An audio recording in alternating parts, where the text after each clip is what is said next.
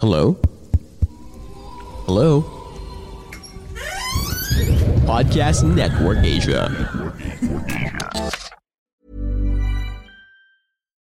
Millions of people have lost weight with personalized plans from Noom, like Evan, who can't stand salads and still lost 50 pounds.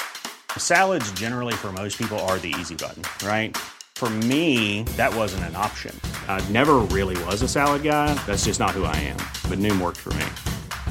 Get your personalized plan today at Noom.com.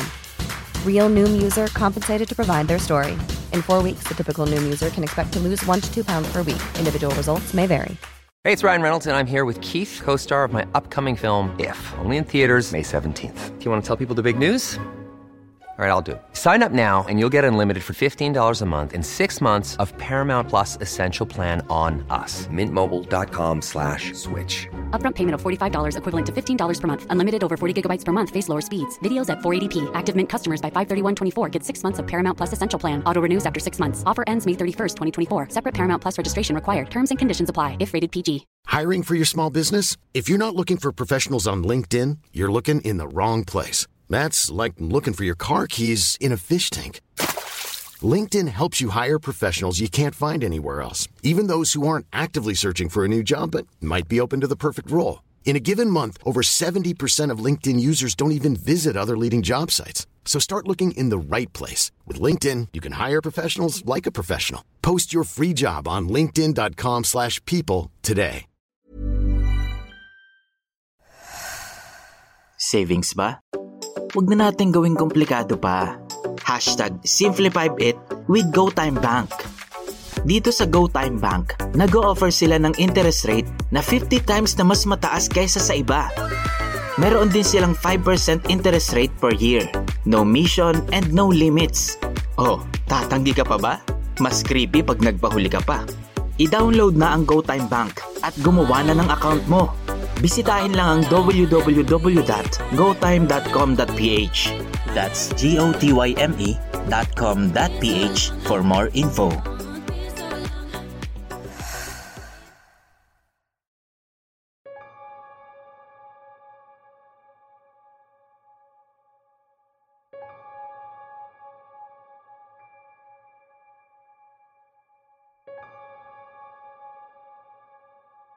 Magandang gabi, Sir Kira. Ako po ulit ito, si Red. Maraming salamat po sa pagtatampok ng mga story ko na pinapasa ko. Ngayon po, Sir Kira, isishare ko po sana yung experience namin ng mga kaibigan ko sa isang rest house sa Baras, Rizal. Request po ito ng mga kaibigan ko na kasama ko mismo dito sa storya na to. I-share ko daw po sa inyo, baka sakaling maitampok at magustuhan din ng ibang mga listeners.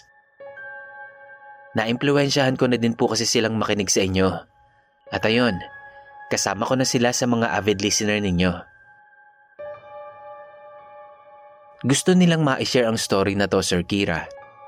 Dahil ito yung experience namin na may leksyon kaming natutunan na huwag na huwag gagambalain ang mga kaluluwa dahil hindi naman natin alam kung ano ang mga posibleng mangyari sa atin kung gagawin natin ito.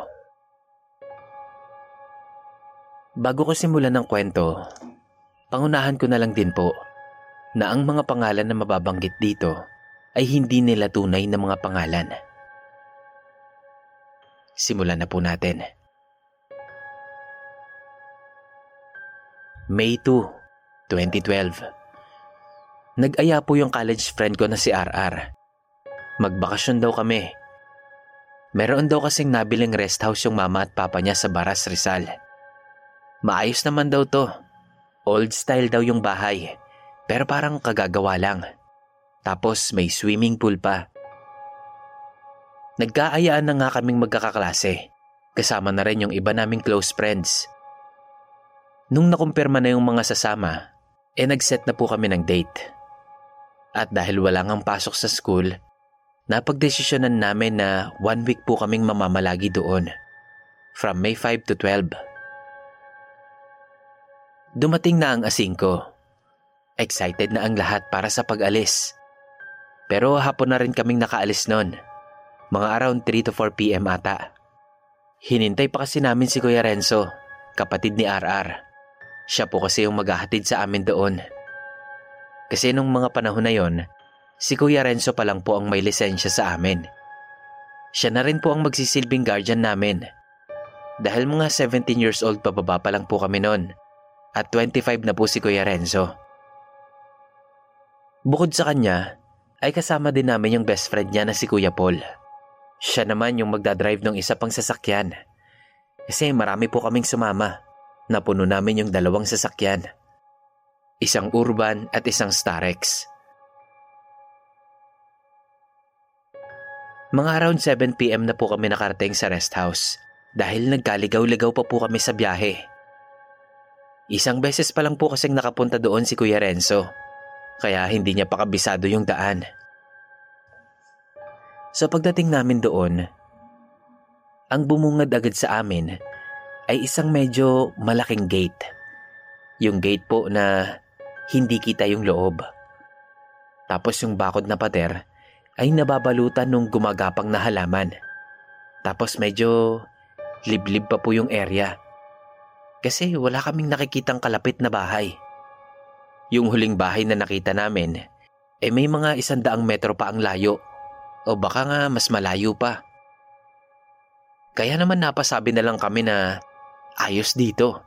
Kahit magingay kami, walang magre-reklamo dahil wala namang bahay sa paligid. Bumusina na po si Kuya Renzo sa harap ng gate nila. Pinagbuksan naman po kami ng caretaker ng rest house. Pagbukas ng gate, nagulat kami kasi ang laki pala ng loob ng rest house nila. Describe ko lang po muna yung itsura ng rest house. Pagpasok mo sa gate, nandoon na agad yung parking space. Siguro kasya po yung hanggang walong sasakyan doon. Pagkalagpas mo ng parking space, meron pong daan pababa dito. At makikita mo sa kaliwa yung tatlong kwarto na magkakadikit. Tapos isang CR. Tapos kasunod nito, merong half court ng basketball. Sa kanang bahagi naman, makikita mo agad yung isang malaking cottage style na kubo. Tapos kasunod na nun yung swimming pool. Makikita mo na din doon yung mismong bahay, nakasunod lang ng pool. Bale yung style ng bahay na yon ay bungalow type na open. Para siyang bahay na walang pader. Tapos may apat na kwarto lang. Pagdaan namin sa swimming pool, napansin agad ni Kuya Renzo na wala pa sa kalahati yung tubig. Kaya tinanong niya si Kuya Jun, yung tagapangalaga ng rest house. Kuya Jun, bakit pala ang konti ng tubig ng pool? Eh parang nung isang araw pa kami nakapagsabi na ipahanda na yung pool. Ang sagot naman ni Kuya Jun, Eh kanina lang po tumawag si Papa niyo sir. Sabi palitan daw po namin yung tubig. Kaya pagtawag niya, saka pa lang po namin napalitan yung tubig. At dahil na rin nga doon, eh nag-ayos na muna kami ng mga gamit namin sa kwarto. Sila Kuya Renzo naman ay naghanda na muna ng makakain sa kusina. At dito na nangyari ang unang pagpaparamdam at pagpapakita ng ibang mga nilalang. Ayon sa kwento ni Kuya Renzo, naghahanda daw sila ni Kuya Paul at Jeff ng makakain. Katulong nila nun si Kuya Jun at Kuya Fermin, isa pang caretaker. Habang nag-aayos daw sila ng pagkain, bigla na lang daw silang may nakitang dalawang batang nagtatakbuhan sa likod. Sinaway niya raw yon. Hoy, huwag kayong magtakbuhan. Baka masagin niyo yung niluluto. Sabi daw ni Kuya Renzo. Agad naman daw nagtaka yung mga kasama ni Kuya Renzo sa kusina. Kung sino daw bang kinakausap nito. Nagtanong si Kuya Paul. Sinong kausap mo, pre? Tumingin lang sa kanya si Kuya Renzo na may halong pagtataka. Sabay tingin din kay Kuya Jun. Anak niyo po ba yung mga nagtatakbuhan, Kuya Jun? Nako, sir. Mukhang binati agad kayo ng mga batang multo rito ah. Yan nga po yung gusto naming sabihin sa papa nyo. Kasi sa ilang buwan namin dito, Eh, ilang beses na rin kaming napagpakitaan at napagparamdaman ng mga yan. Pero ako po, hindi ko pa nakikita. Madalas lang nagpaparamdam. Nagulat si Kuya Renzo sa sinabi ni Kuya Jun. At dito, nagkwento na rin si Kuya Fermin. Isang umaga raw, mga alas 5, nagwawalis daw po siya sa ilalim ng puno ng mangga. Katabi nun yung cottage. May liwanag na daw nun. Nang bigla na lang daw siyang nakakita ng dalawang batang nagtatakbuhan papunta doon sa pool. Tapos, bigla na lang daw nawala. Agad daw siyang napatakbo nun sa kwarto nila ni Kuya Jun. Habang nagkukwento si Kuya Fermin, eh tawa daw ng tawa si Kuya Jun dahil naaalala niya pa yung itsura ni Kuya Fermin nun. Takot na takot daw at halos sumiksik na raw sa kanya si Kuya Fermin. At dahil nga narinig niya yung kwentuhan na yon, agad na tumakbo papunta sa amin si Jeff. Tapos, sinabi niya sa amin yung nangyari. Napatakbo tuloy kami sa kusina at tinanong sa kanila kung ano yung nangyari. Tapos, ikinuwento ulit nila sa amin. All boys po kami sa lakad na to. Kaya kahit nagkakatakutan, eh parang lalo kaming nagiging excited sa mga nangyayari. Lumipas ang mga oras. Tapos na din kami kumain nito.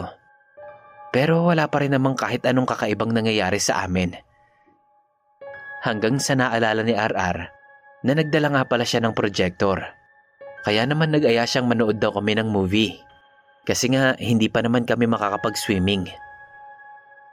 So nag-set up kami ng puting tela sa sala para doon itutok yung projector. Pinatay namin lahat ng ilaw para maganda yung panonood namin. Nung naayos na namin lahat, kanya-kanya na kami ng pwesto nun sa sala. Mga 1am na siguro kami nagsimula.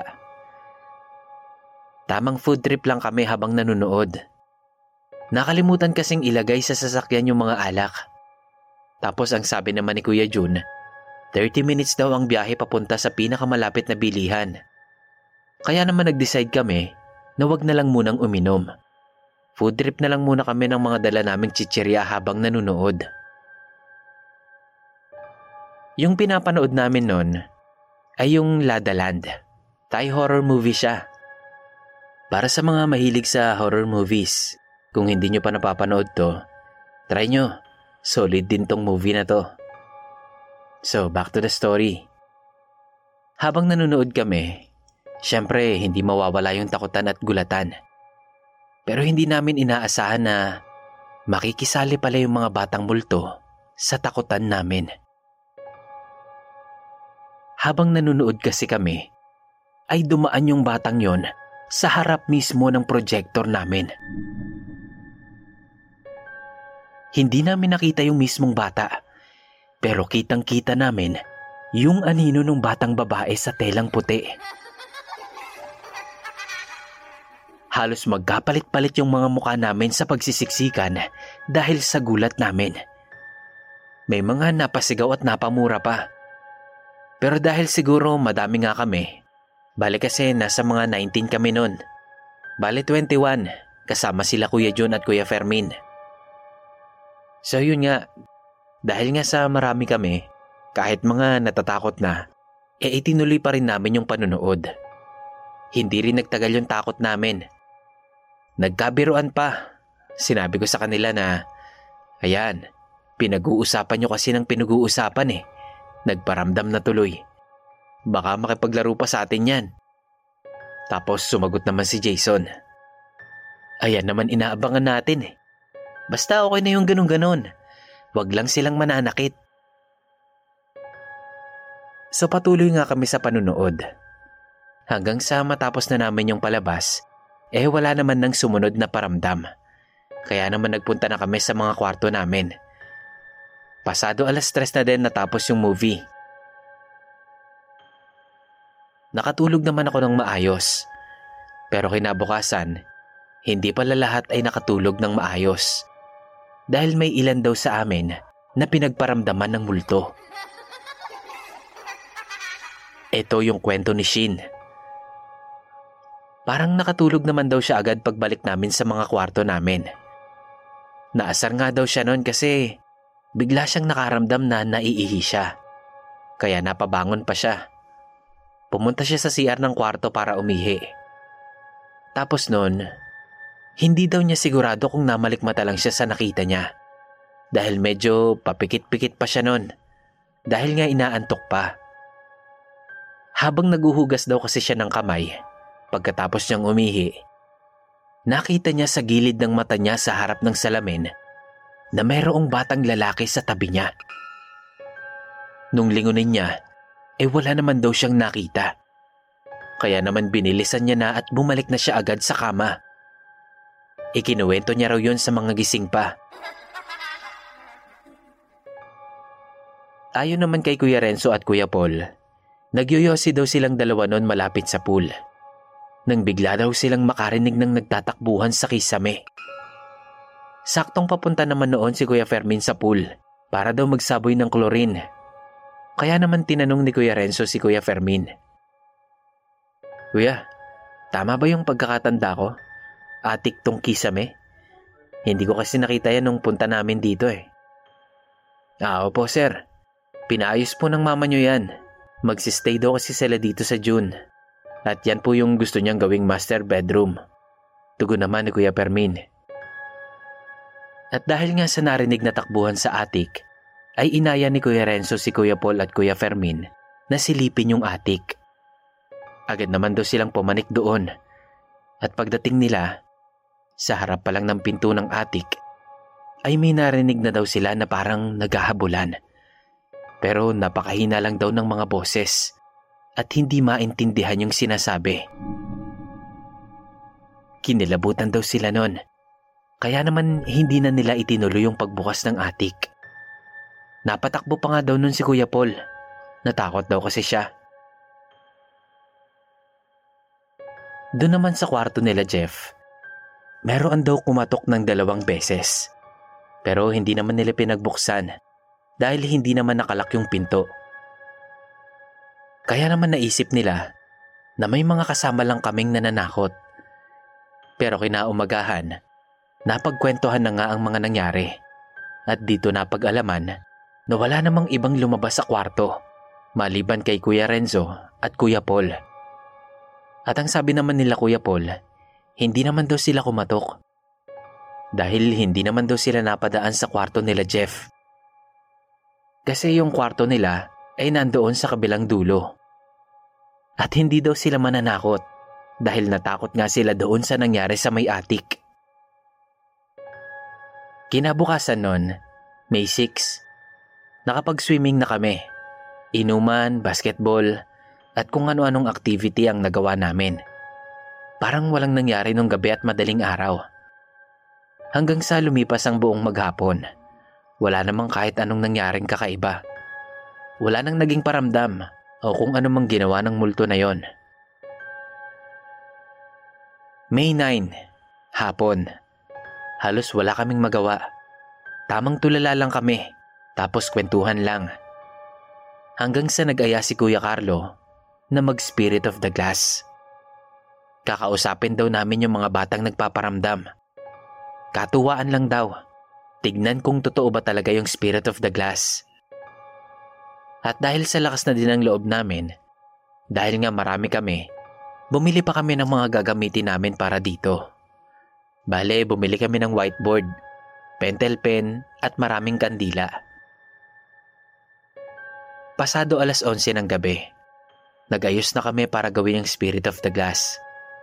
Nagsulat lang kami ng A to Z, tapos 0 to 9, oo at hindi, saka yung goodbye.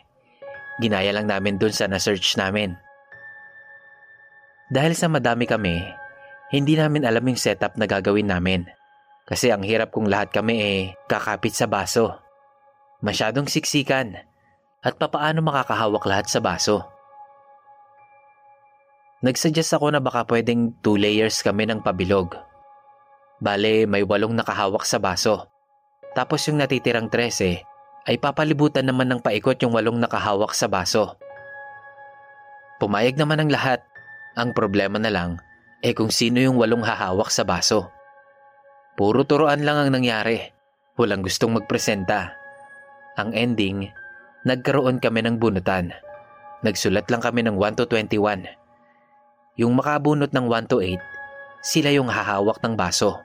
Tapos yung 9 to 21 naman, sila yung papaikot sa walong nakahawak sa baso. Nagsimula na kaming magbunutan. Five yung nabunot ko. Kaya isa ako sa hahawak ng baso. Kasama ko dito ay sina Kuya Paul, Joshua, Carlo, Ervin, RR, Martin, at Jovin. Pagkatapos ng bunutan, naghanda na kami para simulan ng Spirit of the Glass. Bale, sa may sala kami pumwesto. Iniusog lang namin sa tabi yung mga sofa at lamesa. Pagkatapos nito, nagtirik na kami ng mga kandila pabilog. Tapos umupo na kami sa lapag sa loob nito. Tulad ng napag-usapan, kaming walong nakabunot ng 1 to 8 ang papalibot sa board at sa shot glass na magsisilbing medium para isagawa ang spirit of the glass. At yung labintatlong naiwan ay ang siyang papalibot sa amin at magkakapit-kapit ng kamay. Nakapalibot sa amin yung mga kandila. Ito lang at ang liwanag lang ng buwan ang nagsisilbing ilaw namin ng mga oras na yon. Pero dahil nga marami kami, parang hindi kami nakakaramdam ng takot sa gagawin namin. Hindi ko na matandaan kung paano namin sinimulan. Basta ang pagkakatanda ko, pinatong namin yung dalawang daliri namin sa baso. Tapos may sinabi lang si Kuya Paul hanggang sa nagtanong na siya. May iba pa kaming kasama rito. Pero wala namang nangyari. Hindi naman gumalaw yung baso. Pero tahimik ang lahat. Walang nagsasalita. Para bang lahat kami biglang naging seryoso. Parang may tensyon na nung time na yon. Inulit ni Kuya Paul yung pagtatanong. May iba ba kaming kasama dito? Kung meron, pwede ka bang magparamdam sa amin gamit ang baso? Tahimik ang lahat. Inaabangan kong gagalaw ang baso. Sa pagkakataon na yon, gumalaw na nga yung baso. Pumunta ito sa oo. Nagtanong si Paulo. Totoo ba? Wala bang naggalaw sa inyo? Sumagot naman kami ng hindi. Basta nakahawak lang kami sa baso.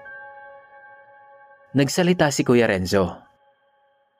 Hindi naman siguro tayo naglolokohan dito, no? Natahimik ulit ang lahat. Nagtanong ulit si Kuya Paul. Anong pangalan mo?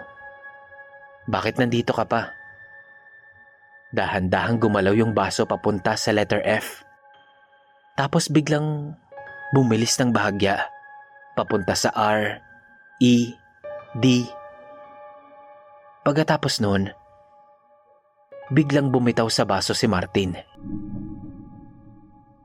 Teka lang, seryo, seryoso na yata ito ah.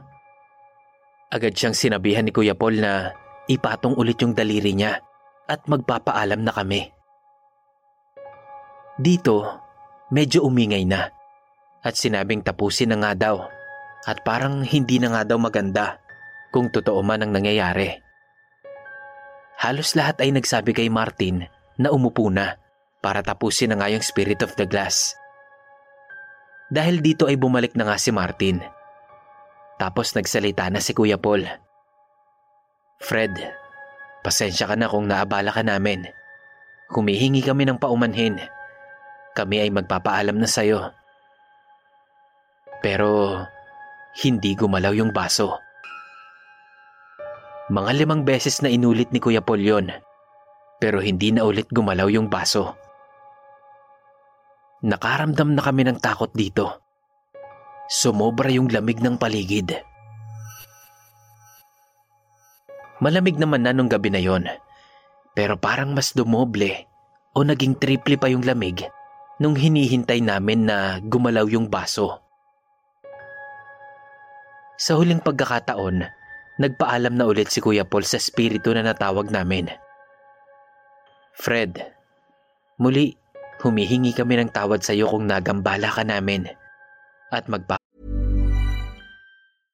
How would you like to look five years younger? In a clinical study, people that had volume added with Juvederm Voluma XC in the cheeks perceived themselves as looking five years younger at six months after treatment. Look younger, feel like you. Add volume for lift and contour in the cheeks with Juvederm Voluma XC. Reverse signs of aging by adding volume to smooth laugh lines with Juvederm Volure XC. For important safety information and to find a licensed specialist, visit juvederm.com. That's J U V E D E R M.com. Not for people with severe allergic reactions, allergies to lidocaine, or the proteins used in Juvederm. Common side effects include injection site redness, swelling, pain, tenderness, firmness, lumps, bumps, bruising, discoloration, or itching. There's a risk of unintentional injection into a blood vessel, which can cause vision abnormalities, blindness, stroke, temporary scabs, or scarring. Talk to a licensed specialist to find out if it's right for you.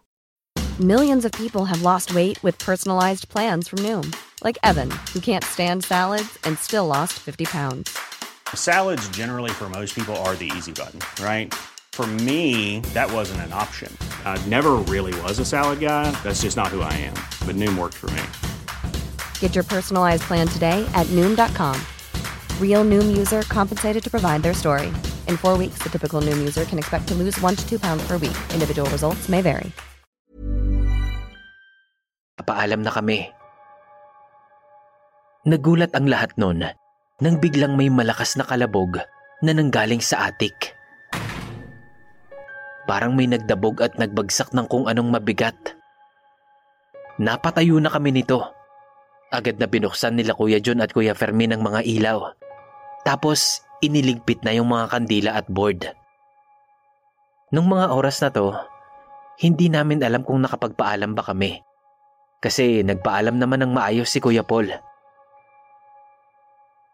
Pagkatapos namin magligpit, napag-usapan ng lahat na silipin kung ano man ang bumagsak sa atik. Ewan ko kung bakit namin naisipang puntahan yon. Kasi sa mga palabas nga, nasasabi natin na ang tanga ng mga tao sa palabas. Kasi alam na nga nila na may something na hindi maganda doon, eh pupuntahan pa din. So pumunta nga kami sa atik.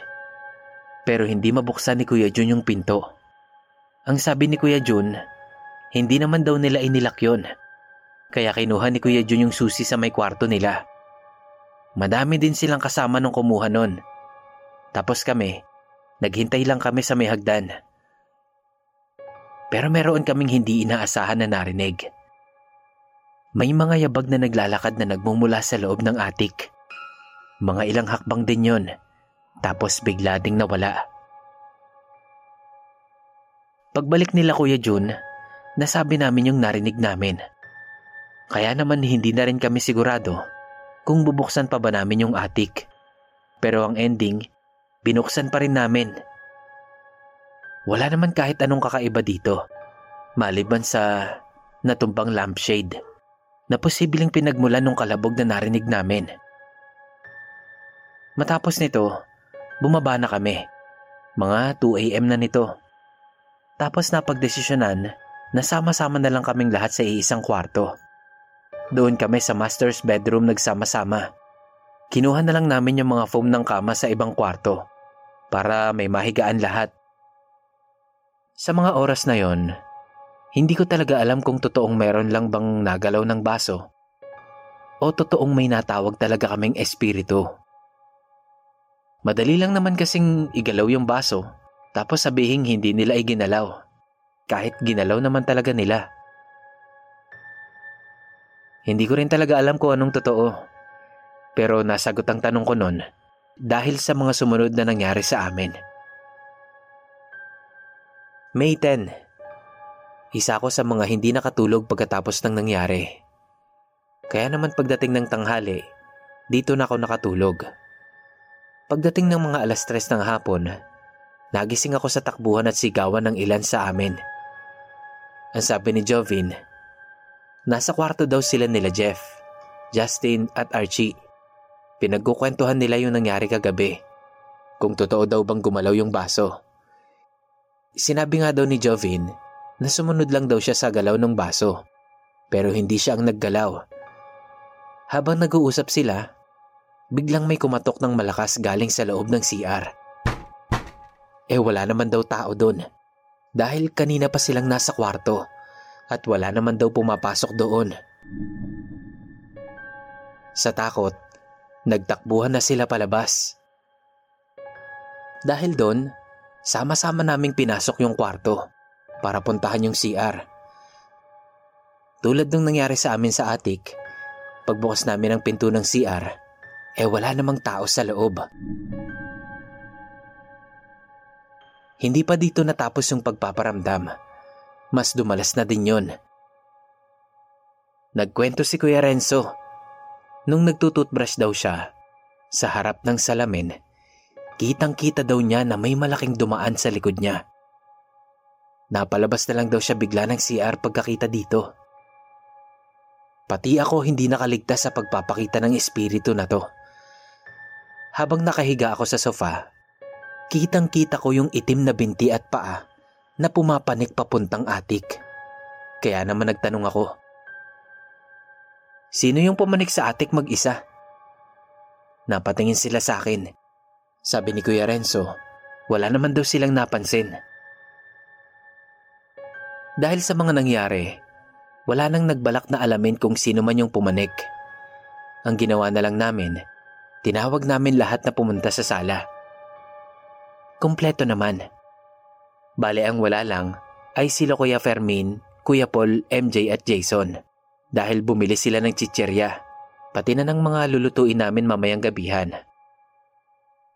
Dahil dito, alam na namin na hindi namin kasama yung kung sino mang pumanik sa atik. At dahil alam na namin na ito yung nagpaparamdam sa amin, wala nang naglakas ng loob na pumanik sa atik. Kinagabihan pagkatapos namin kumain, lahat kami ay pumunta na sa kwarto, maliban kay Kuya Jun at Kuya Fermin.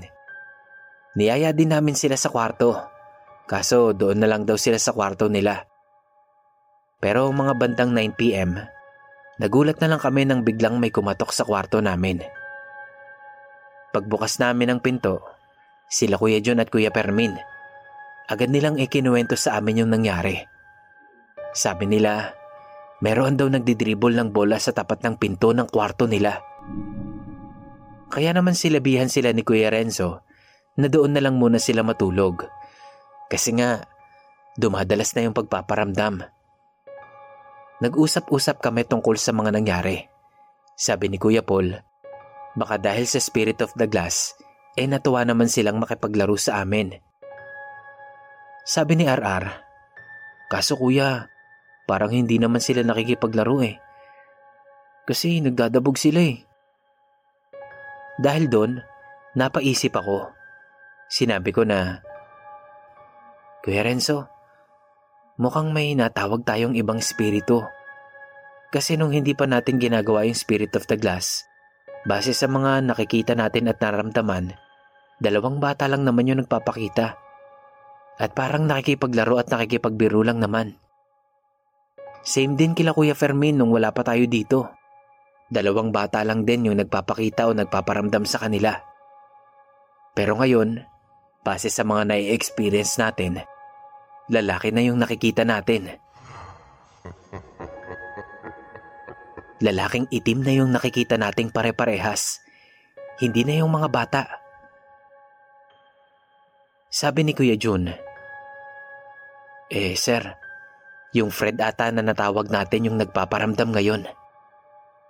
Habang pinag-uusapan namin yun, bigla na namang may malakas na kalabog ang tumunog galing sa saatik. Pero kasabay nun, may narinig na din kaming tumatawa na nanggagaling naman sa may labas ng kwarto. Nagdesisyon na si Kuya Renzo noon na tawagan na ang papa nila para sabihin yung nangyari. Naniwala naman daw agad si Tito Ben. Kaya naman kinabukasan noon ay pinabendisyonan yung rest house.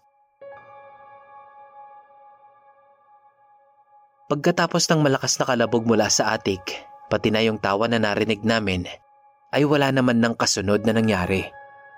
Kaya nabawasan na yung pangamba namin at nakatulog na rin kami ng maayos nito. May 11 Dumating na nga sila Tito Ben kasama ang pari.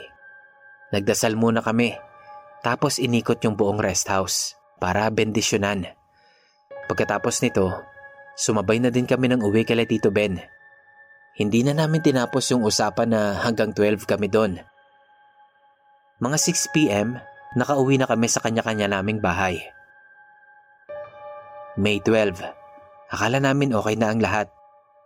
Kasi kinumusta din nila Kuya Renzo sila Kuya John sa rest house. Okay naman daw. Wala naman daw kakaibang nangyari. Pero pagdating ng May 13, si Kuya Paul at Martin nakasama namin sa paghawak ng baso. Tapos sila MJ at Paulo, nakasama naman sa nakapalibot sa amin, ay naka-experience daw ng kakaiba na parang konektado sa nangyari sa amin sa baras. Kaya naman dahil doon, nagkita-kita kaming mga nagpunta sa baras. Si Carlo at Jeff lang ang hindi nakapunta. Napatsyempo kasing umalis sila noon.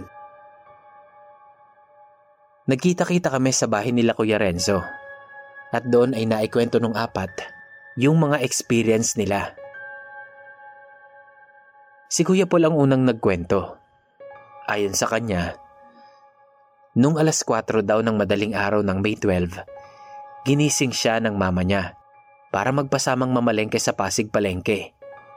Nagtoothbrush lang daw siya noon at naghilamos. Tapos pinainit lang yung sasakyan niya. Habang hinihintay niya raw yung mama niya, napatingin siya sa may rearview mirror. Tapos may nakita siyang lalaki na parang anino lang.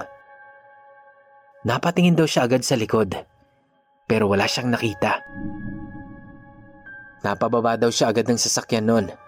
Tapos saktong lumabas yung mama niya at inaya na siyang umalis. Wala na daw siyang nagawa kasi ayaw din daw niyang sabihin sa mama niya yung nangyari. Kay Martin naman, binangungot daw siya. Hinahabol daw siya ng isang lalaki sa isang madilim na lugar. Humihingi daw siya ng tulong pero wala daw lumalabas na boses sa kanya. Hanggang sa nagising na daw siya. Pero nung nagising siya, nakita niya pa yung lalaking nakatayo sa tapat ng pintuan niya. Sumigaw daw siya pero katulad sa panaginip niya, walang lumalabas na boses sa kanya. Parang ang tagal daw na ganon hanggang sa nagising ulit siya. Tapos bumangon na siya agad. Pagtingin niya sa oras, 1 a.m. Alauna pa lang ng madaling araw ng May 12. Bale ang nangyari daw sa kanya, binangungot siya sa loob ng panaginip niya. Tapos, hindi niya alam kung tamang duda lang siya. Kasi parang palagi daw may nakatingin sa kanya simula nung bangungutin siya. Si MJ naman, hindi siya yung nakakita. Bale ang nangyari. Hapon daw yon, May 12. Bumili daw siya ng chicherya. At nung makauwi na siya sa bahay, dumiretso lang daw siya sa kwarto niya. Tapos nung mga bandang 7pm, paglabas daw niya ng kwarto, tinanong siya ng mama niya kung sino daw yung kasama niya sa kwarto kanina nung umuwi siya. Ang sabi daw niya, Po, wala naman po akong kasama kanina ma. Ako lang pong mag-isa sa kwarto. Wala pong ibang pumapasok. Ang sabi ng mama niya, eh sino yung nakita kong kasunod mong lalaki kanina? Hindi na daw siya nakasagot nun. Sinabi na lang niya sa mama niya na baka namalikmata lang ito. Base naman kay Paulo, naglalaro daw sila ng mga pinsan niya ng basketball. Meron kasi silang ginawang maliit na ring sa bahay nila. Tapos parang ilang beses daw na may naaninag siyang anino sa loob ng bahay nila. Eh wala naman daw tao sa loob ng bahay nila ng mga oras na yon. Nagpunta raw kasi sa mall ang mama at papa niya kasama yung kapatid niya. Tapos lahat naman daw silang magpipinsan ay nasa labas lang ng bahay dahil nga naglalaro sila ng basketball. Hindi namin alam kung anong dapat gawin kaya napag-usapan namin na in case lang na may mangyari pang ganon, magsabi agad at hihingi na kami ng tulong sa iba. Lumipas ang mga araw, dumating ang May 16. Wala naman nang nangyaring kakaiba kay Paul, MJ at Paulo.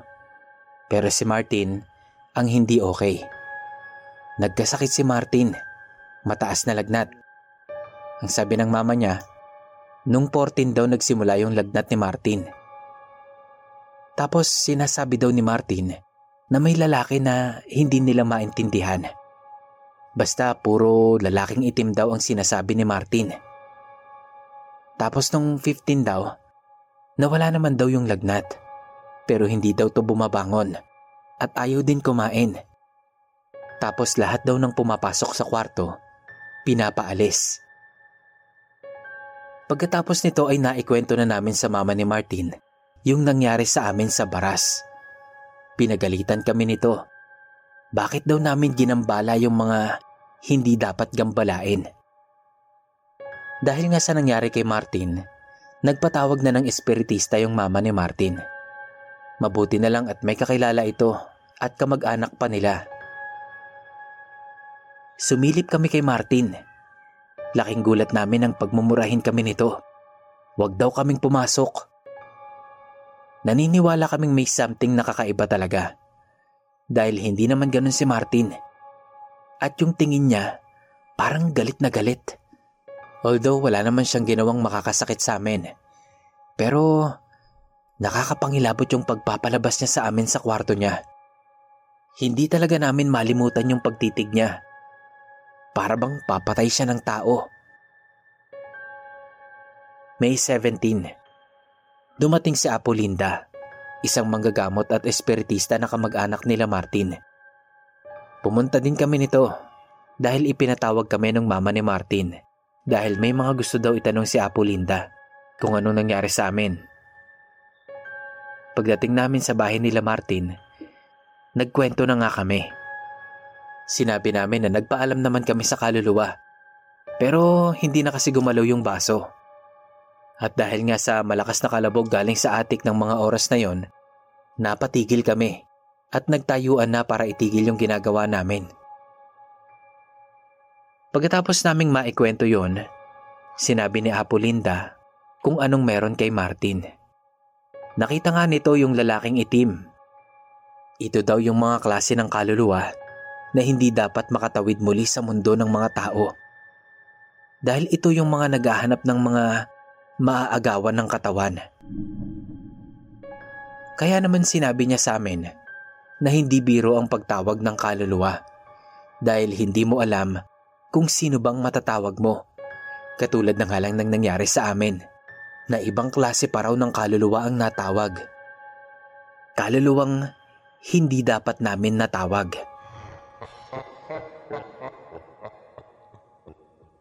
Sinabi nga ni Apo Linda na yung kalabog nga daw na narinig namin nung oras na yon ay isang distraction ng kaluluwang itim na lalaki para hindi na namin matapos yung spirit of the glass at makatawid siyang muli dito sa mundo natin. Kaya isang malaking pagkakamali daw yung ginawa namin na itigil namin yung spirit of the glass. Dapat daw ay hindi kami nagpadala sa takot at ipinagpatuloy namin para matapos. Naitanong din ni Apo Linda kung may bumitaw ba agad nung time na isinasagawa namin yung Spirit of the Glass. Sinabi nga namin na si Martin ang unang bumitaw. Ah, kaya pala sinundan siya. Sabi ni Apo Linda. Kaya naman sumagot si Kuya Paul. Apo Linda, bale, apat po kaming nasundan at pinagpakitaan ng lalaking itim na yon. Hindi lang po si Martin.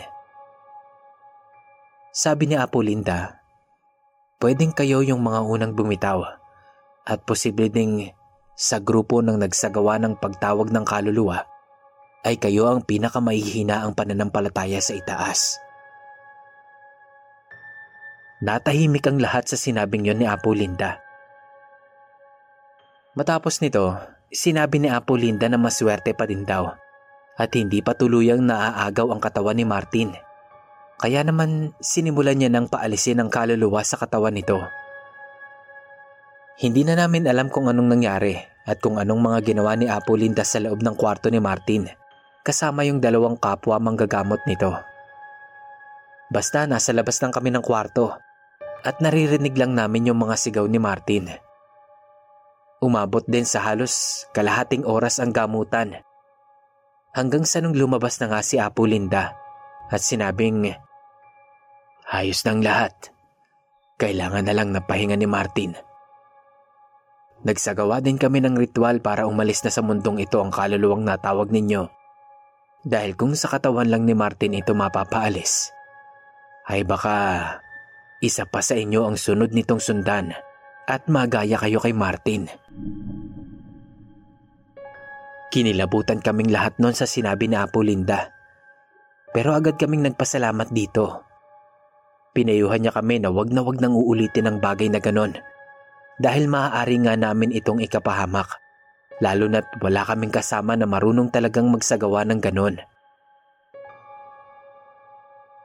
Pagkatapos ng nangyari, ay nakabalik na nga kami sa mga normal naming buhay. Si Martin, maayos na din. Nakarecover na. At naikwento niya na hindi daw niya maalala kung anong nangyari sa kanya. Wala din siyang matandaan dun sa nangyari nang ginagamot siya. Basta ang huli niya raw natatandaan ay nung nagkita-kita kami. Tapos pag uwi daw niya sa bahay, natulog lang daw siya noon. At yun na ang huli niyang natatandaan. May 28, 2012 Tumambay kami sa bahay nila Kuya Renzo at RR. Inabutan kami ng mama at papa nila sa bahay. Alam na din nila yung nangyari kay Martin dahil naikwento na nga din ni RR ang tungkol dito. Kaya naman inalam din ng papa ni RR kung ano ang history ng bahay na yon. Naikwento ng binilhan nila na third owner na pala sila. Ito daw ay pagmamayari ng mayaman na pamilya way back 1964 pa. May aksidenteng nangyari daw ayon sa magulang ng binilhan ng bahay nila. Maghahapon, maghahapon daw noon nang matulog ang mag-asawang orihinal na may-ari ng bahay na yon. Kaya hindi alam ng mag-asawa na naglalaro pa sa labas yung dalawa nilang anak na lalaki at babae. Ang nangyari, nahulog daw sa pool yung dalawa at nalunod ang mga ito. Walang nakakaalam kung papaano. Basta nakita na lang daw ng driver na nakalutang na yung dalawang bata sa pool at wala ng buhay. Agad naman daw itong naiahon pagkakita. Kaso, huli na raw ang lahat. Ayon sa kwento-kwento, baka raw nahulog yung batang lalaki sa pool at sinubukang sagipin ng ate niya. Ang kaso, eh parehas silang nalunod. Ayon naman daw po sa second owner, wala naman daw silang naranasang kakaiba dito. Dahil nabili daw ito ng mga magulang nila taong 1989 pa. Titirahan daw sana ng tita nilang taga-US, kaso hindi natuloy. Pero naparenovate na daw yung bahay nung taong 1991. Tapos inayos daw ulit noong 2007 nung nilagyan ng half court kasi nung nabili daw yung bahay na yon, eh bulok na rin ito.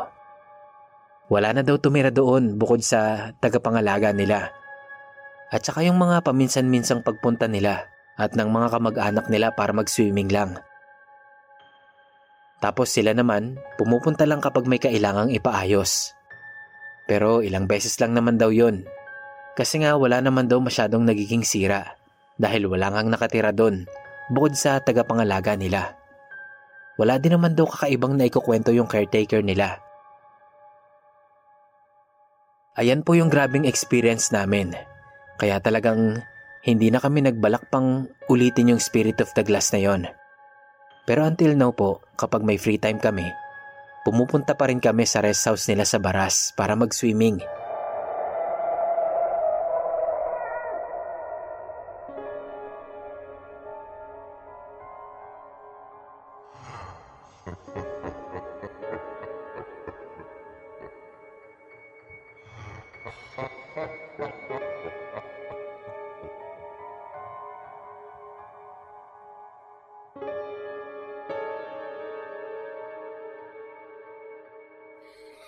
Ha ha ha ha!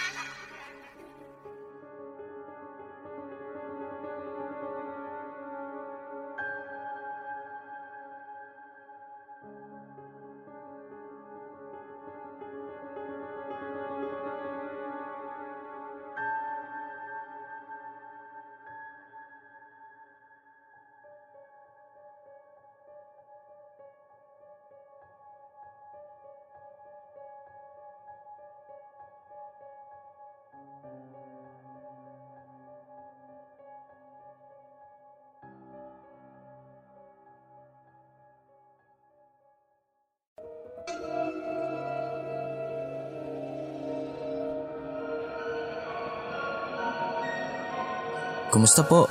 Maraming salamat po sa pakikinig nyo sa ating kwento. Kung nagustuhan nyo po ito, please like and share. I-comment nyo na rin po ang inyong mga suggestions at reactions kung meron man. At kung gusto nyo pa pong makarinig ng mga ganitong kwento, mag-subscribe na po kayo at pindutin nyo po ang notification bell para lagi po kayong updated sa mga bago nating uploads. Salamat!